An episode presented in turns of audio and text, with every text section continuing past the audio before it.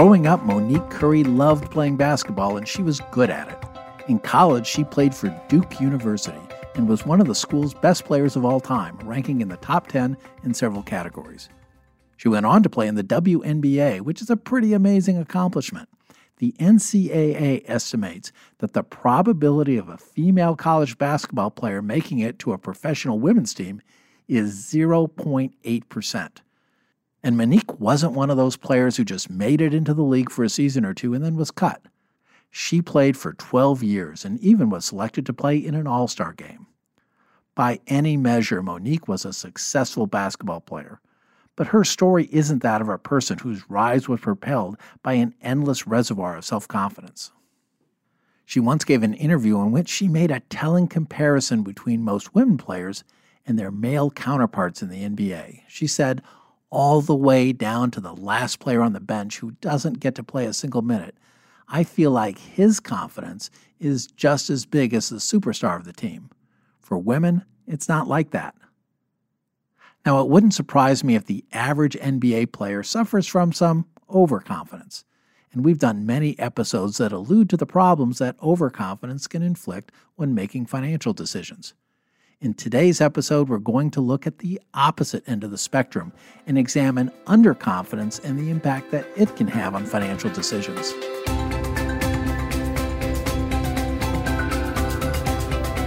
I'm Mark Riepe, and this is Financial Decoder, an original podcast from Charles Schwab. It's a show about financial decisions and the cognitive and emotional biases that can cloud our judgment. This episode was inspired by an interesting academic study by Anna Maria Lusardi and three co-authors that was released earlier in 2021. The study started from the observation that women, on average, score lower on financial literacy tests than the average man. But here's the interesting twist. In many cases, that lower score is caused by women answering "don't know" to some of the questions. What the researchers did was to create two versions of a standard financial literacy test. The first version allowed "don't know" as a response to each question, and the second version where "don't know" wasn't a choice. Both versions were given to men and women, and in the first version, men scored better. But in the second version, where "don't know" wasn't a choice, that gap between men and women shrank substantially. In other words, women seem to know more than they think they do when it comes to important aspects of financial literacy, but a lack of confidence causes them to think that they don't know the answers. Now, this isn't to say that underconfidence only affects women and girls. I'm pretty sure we all know that underconfidence can show up in all genders. But the point of today's episode is to explore underconfidence in our financial lives and suggest how to overcome it. And hopefully our suggestions will benefit anyone suffering from underconfidence, no matter what your gender.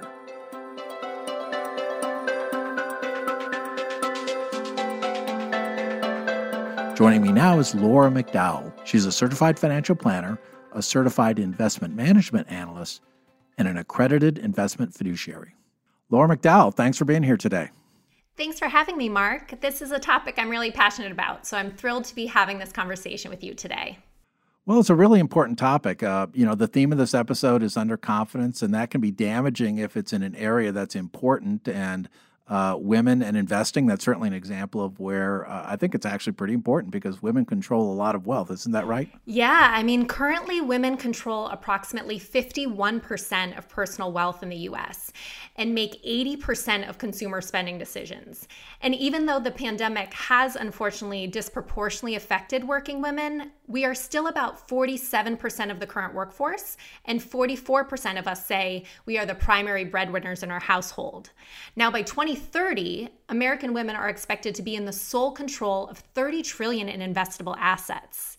And when we look at it from a populist standpoint, women are 51% of the U.S. population. And if we isolate individuals over 16 years of age, that number actually increases to women making up 58% of the potential workforce. Another interesting figure that I've been really intrigued by, Mark, is that given current projections, 45% of prime age working women, which is mid-20s to mid-40s, will be single by 2030, which would be the largest share in US history. So women have not only become the majority, but we are controlling an increasing share of the nation's investable assets. It really is a true demographic imperative for more women to feel empowered to get involved in and to take charge of their financial health and well-being. So I'm on a mission to make sure that happens. Laura, you've been in the industry a long time. Do you see significant instances of women being, let's say, less confident than they really should be? It pains me to say it, Mark, but despite the financial power women have as a group, women still have some catching up to do in some key financial areas, and one is definitely financial confidence. Now, in general, women are 25% less confident than men when it comes to their financial picture and understanding. And that is when the same investment acumen was displayed between both men and women. Additionally, women tend to feel less confident about having enough money to live comfortably in retirement and tend to feel overwhelmed by all the ways to invest their money. Equally as concerning is that fewer women report having an emergency fund and rebalancing their portfolio, which are both key components of a sound financial plan. And furthermore, women tend to have significantly lower investment account balances than men, even though we tend to demonstrate really strong saving habits. Now, this trend we are seeing in the data of a lack of confidence and comfortability when it comes to investing, Mark, it really breaks my heart. And I want to make sure we help to change this narrative that so many women have when it comes to investing and their overall financial well-being. Now, I do want to emphasize that although we're talking today about women as a cohort, I do want to make clear that women are by no means a monolithic group. We all navigate this world very differently from one another. So while it's important to explore and understand the unique set of circumstances and experiences that many women face and the trends that we've seen within the data, by no means should we forget that it all comes down to the individual. When all is said and done, the focus should be on the whole person and not just based on one's gender. Yeah, I think that's absolutely right. We're all different, but there are tendencies that we do see. And when it comes to this issue of underconfidence, be it in women or men for that matter, what's the source of that underconfidence? Is it just this a manifestation of the imposter syndrome, where for whatever reason people believe that they, either in their personal lives or their professional lives, they feel that they don't really belong, that they're not good enough, or is something else behind it? So oftentimes women do deflect their success and attribute it to luck or fate instead of the hard work or intellectual capability or dedication or even perseverance that it really takes to get where they are. Many women downplay success when others may overstate theirs. And this has been well documented on a large scale across industries and professions. Now, I can tell you personally that some of the most successful women I know that suffer from imposter syndrome are also some of the hardest working people I know, as the need to prove we belong where we are really is a big motivator. Now, imposter syndrome seems to have an outsized effect on women. And this ties into the confidence gap that we've seen in investing too. This unfortunately can compound because when we deflect our successes in our personal or professional life, we aren't nurturing the type of confidence that is often necessary to take action in other aspects of our life. And when it comes to investing, this insecurity can become paralyzing and debilitating, often leading to inaction, which is the ultimate setback because time in the market when it comes to investing is one of our greatest assets. So, Laura, tell me a little bit more about, in your experience, what are some of the different behaviors that you observe on the part of women? Women actually have a number of tendencies that work in our favor when it comes to investing. In fact, research has found women's returns tend to be nearly 2% higher than men's on average. Women tend to think about investing as a life skill instead of as a competition. For many women, investing simply isn't about the pursuit of wealth, it's about finding wealth-life balance. This means that women tend to invest with their values and are more likely to invest for the long term and limit their trading. Women also invest based on facts, not gut feelings, and tend to diversify instead of concentrating on a few favored stocks. These attributes that many women naturally display are some of the most important fundamentals of investing. Yeah, I think that's important, that it's one thing to be sort of underconfident, but when you're underconfident, and you really shouldn't be because you've got those good instincts, that's a problem that just needs to be addressed. Let's talk a little bit about some specific age groups. And do you see any evidence of this, sort of this big category of people? Do you see any evidence of kind of different behaviors or different tendencies by different age groups? Mark, generationally, women do tend to have very different goals and attitudes when it comes to managing their money. Almost 80% of millennial women say they expect to make an impact on the world with their wealth. Millennial women also tend to feel a greater responsibility in aligning their spending with causes that are important to them. What I think is most interesting is that 70% of millennial women say they take the lead on all financial decisions, compared to 40% of baby boomer women. When we put this in perspective, it makes sense that younger women tend to be less constrained by traditional gender stereotypes. When I think about my experience versus my mom, I grew up with completely different social norms and laws than my mom did. I purchased my first home when I was 29, completely on my own and before I was even married. Then I think about my mom when she was that age. My mom needed my grandfather or my father to co-sign in order for her to get a credit card, because as a woman, she wasn't even able to apply for credit on her own until 1974. She had to rely on a man. She had no choice. So of course, her generational experience and my unique generational experience form a completely different lens in how we move through the world and the role we take in our financial life. What I've noticed, though, is that women's financial empowerment is gaining momentum across generations. And I think a lot of that has to do with generations of women really growing from the lived experiences of one another and embracing the changes we've seen in social norms. Laura, let's talk a little bit about people who, this topic, you're obviously, this is my career, this is your career. We're both really interested in this material and our financial lives, our investing lives. But what about those people who, it's just not that important to them, either because it's they aren't that interested in the topic, or maybe they, frankly, they just don't have time. What do you say to them? Mark, one's financial health is as important as your physical and mental health. Think about it. Your financial health has far-reaching implications. Financial freedom is about being able to have choice in life, right? The choice to change your job without fear of financial insecurity, the choice to start a business you've always been wanting to start, the choice to be able to help a child with college so they wouldn't have the student debt that you maybe had. I literally could go on forever. We all want the freedom of choice, which means we should all be focused on our financial health.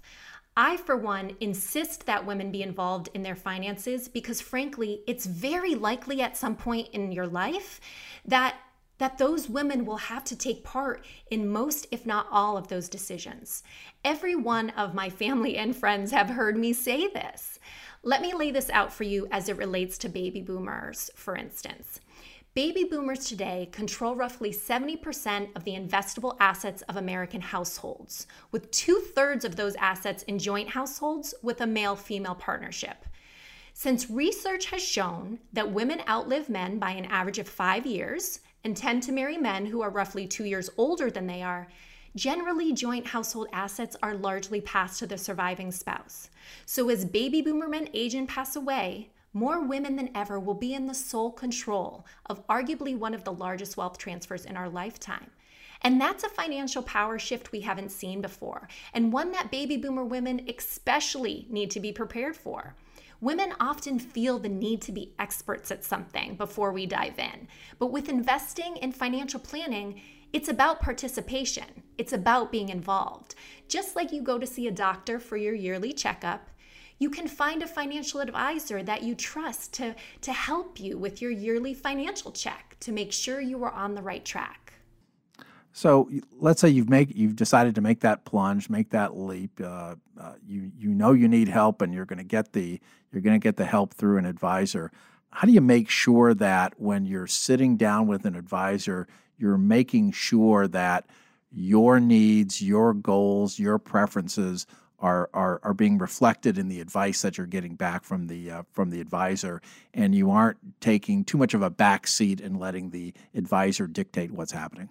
Honestly, Mark, I talk to my financial advisor like I would a friend, because it's important they know as much as possible about what's going on in your life that may affect your financial circumstance. If you don't feel comfortable talking to your financial advisor in that way, that might just mean you might need to find an advisor that you feel more of a connection with.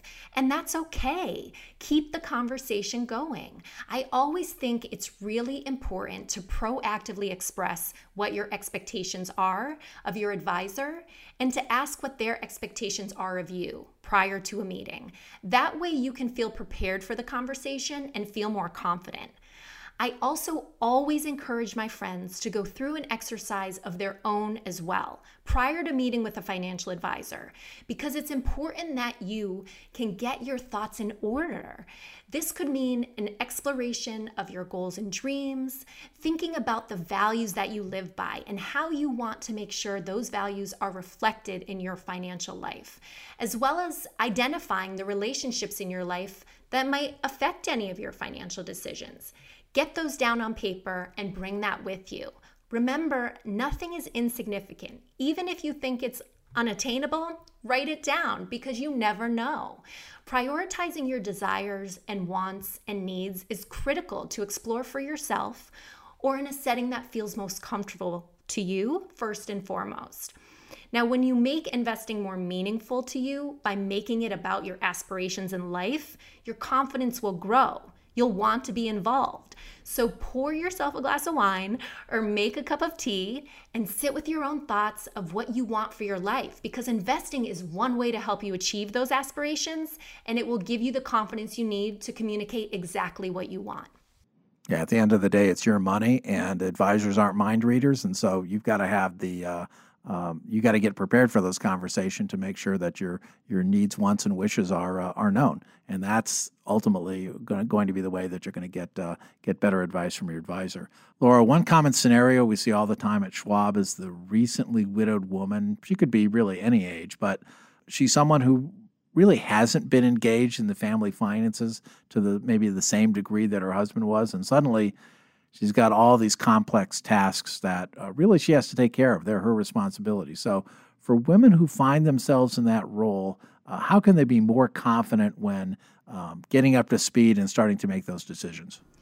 So to be honest, Mark, one of my personal goals, and I know a goal of ours at Schwab, is to see fewer of these scenarios by making sure women are prepared. And the way we do that is by encouraging, empowering, and when needed, insisting that women be engaged in every step of the process. You know, the way to make sure of that is to insist both spouses should be involved, that both are active participants in meetings, and that both voices are heard and respected. That goes for men and women equally, as every individual circumstance is different. I think oftentimes we think investing conversations always seem to be about this stock versus that stock and what the market did today. But the best investing conversations are about funding goals and living your values and making progress towards your dreams for yourself and your loved ones. I don't know a single person, regardless of gender, who wouldn't want to participate in that conversation. But if you find yourself in that situation, right, you are a widow and you haven't been involved in the past, I find that at my most vulnerable, I like to have someone with me. So lean on your network like you do in any other situation. When you meet with your advisor, or if you're engaging with an advisor for the first time after the passing of your spouse, bring a friend to help you digest everything, someone who knows you well, or someone that maybe has gone through it themselves. It's important to remember you don't need to be an expert day one. It's impossible. But think about your immediate needs, because that's most important to focus on in that moment. Now, my biggest piece of advice, Mark, is don't be afraid to ask questions. Don't feel pressured to make a decision when you're not ready to make it. Ask as many questions you need until you feel comfortable and confident in your decisions. Don't let anyone make you feel as if your question isn't important, because when it comes to your financial well-being, if you asked it, it's important. Period. End of story. Great advice. Laura, one more question here. What about some other family scenarios where, I don't know, the woman might be the head of the household or making joint decisions with her partner? Are there ways for women to kind of build that financial knowledge and to feel, in order to feel more confident about making those kinds of decisions later? Regardless of the family situation, which, yes, Mark, it is incredibly important for investors and advisors alike to really understand a person's household situation and life stage needs when thinking about financial planning and investing. With that said, the way to build financial knowledge to feel more confident in your decisions is to be informed in a way that is meaningful to you. We juggle a lot day in and day out, so we need to be really efficient with our time. That means finding trusted sources of information in a way that is exciting and inspiring for you. Think about your learning style and find trusted professionals that can deliver that information to you about financial topics in the way that's most comfortable. I, for one, am not a reading, writing learner, so I can personally vouch that oftentimes not being that type of learner has made it unnecessarily difficult in this industry, given so much of what we consume in financial services has historically been through the written word.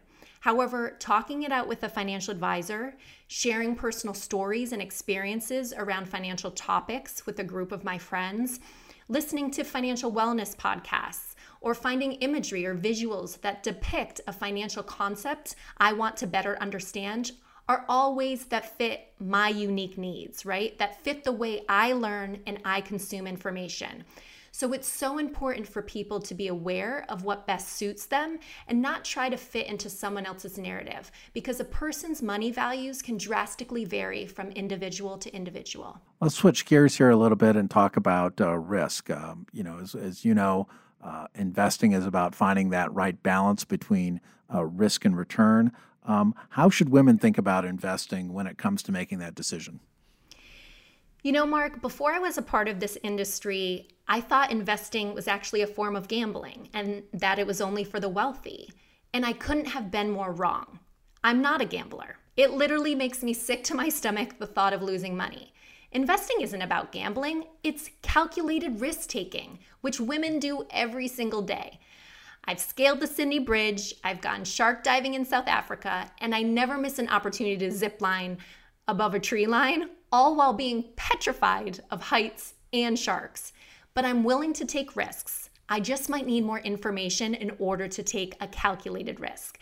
So I ask a lot of questions. I ask about the risk of injuries in those situations, just like I look at the historical returns of a well-diversified equity or balanced portfolio over various time periods. That helps me feel confident in my calculation of risk because I do my homework.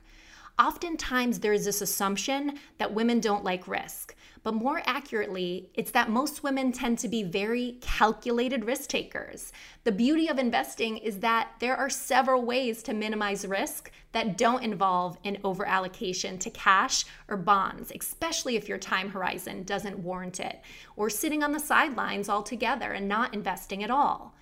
Diversification across asset classes, that's one way to minimize risk. Having a disciplined rebalancing approach is another.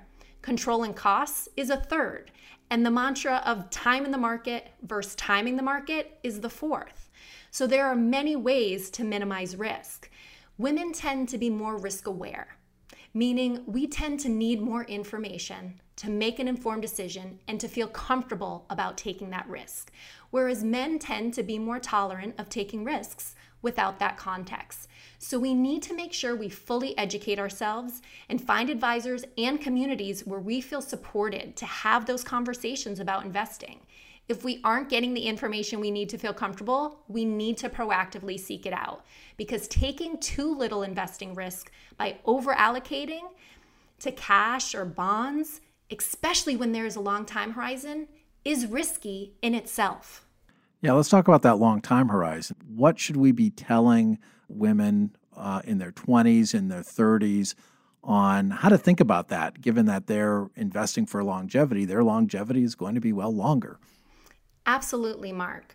So for all you ladies and gents listening, if you do not have a financial plan, which involves creating a budget, understanding how much is coming in and out of your accounts monthly, and then setting goals for yourself and a clear roadmap on how to achieve those goals, as soon as you are done listening to this podcast, I want that to be the first thing you do, literally.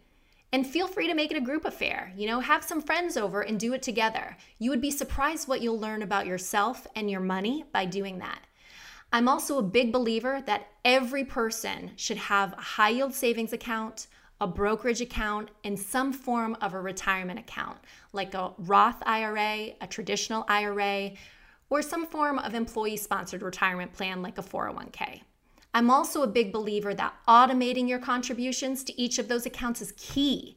Automation and having a plan are proven to significantly increase one's chances of success in reaching your goals and financial objectives. Now, I always like to emphasize that it is oftentimes not enough just to save. Participating in the growth of the economy and businesses globally is equally important in reaching your goals, and investing is one way to do that. It doesn't need to be complex. A well-diversified, low-cost, and risk-aligned fund or strategy that is rebalanced at least yearly could do the trick for most of you if you were just starting out. So do your research, talk to a financial professional you trust, because it never hurts to have a conversation and get going right away. All right, Laura, one final question, and then I'll let you go.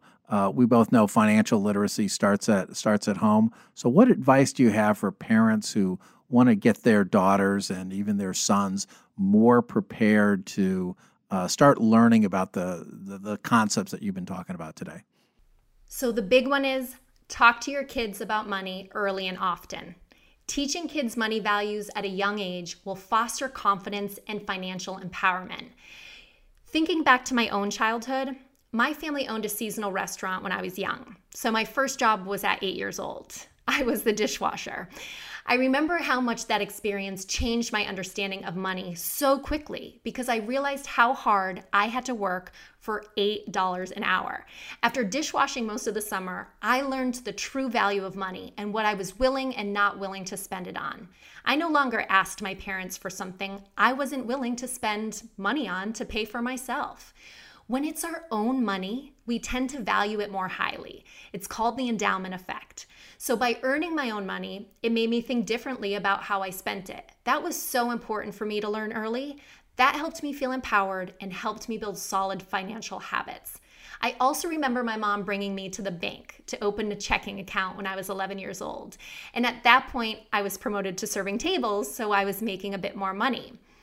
That was a big moment in my life, Mark. I mean, to have a bank account with my name on it, a checkbook with my name on it, it was a lot of responsibility, and my mom made sure I was ready for it. But that was so empowering. Those small moments can mean all the difference. Those moments made me more confident.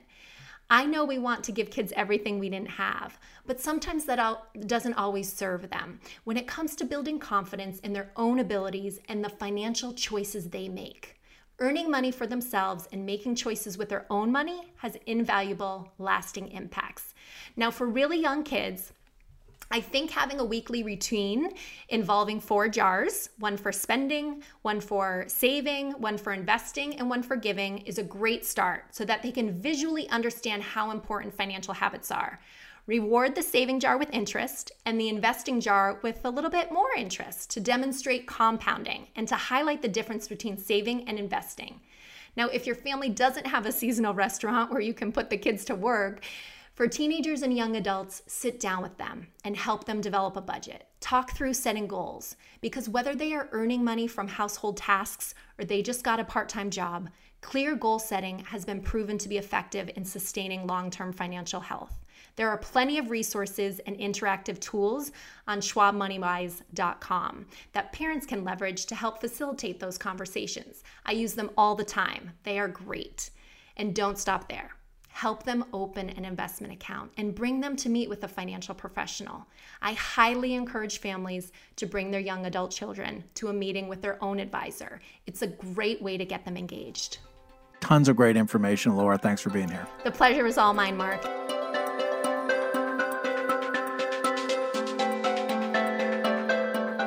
Laura had great ideas on how to combat underconfidence.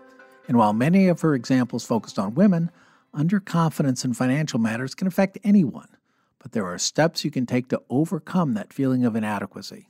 Here are a few of them. First, you can learn.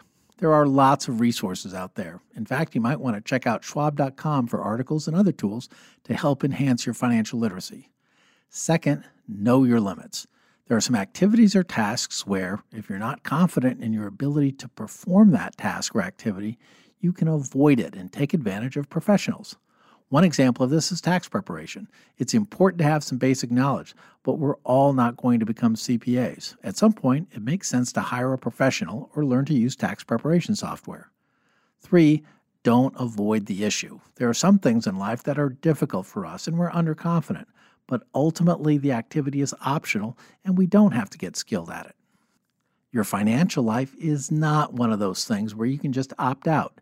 You need to either get confident by upping your skill level or hire someone who can do it for you.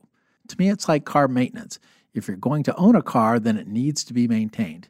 You can do it or have someone else do it, but you can't simply avoid the issue entirely. But keep in mind that you might surprise yourself about what you can learn to do, and you might already know more than you give yourself credit for. Like Monique Curry, who was a terrific basketball player but sometimes experienced underconfidence, when it comes to financial matters, you might already be an all-star. Thanks for listening. If you've enjoyed the show, please leave us a review on Apple Podcasts. And if you know someone who might like the show, please tell them about it and how they can follow us for free in their favorite podcasting app. You can also follow me on Twitter at Mark Riepe, M-A-R-K-R-I-E-P-E. For important disclosures, see the show notes and schwab.com/financial decoder.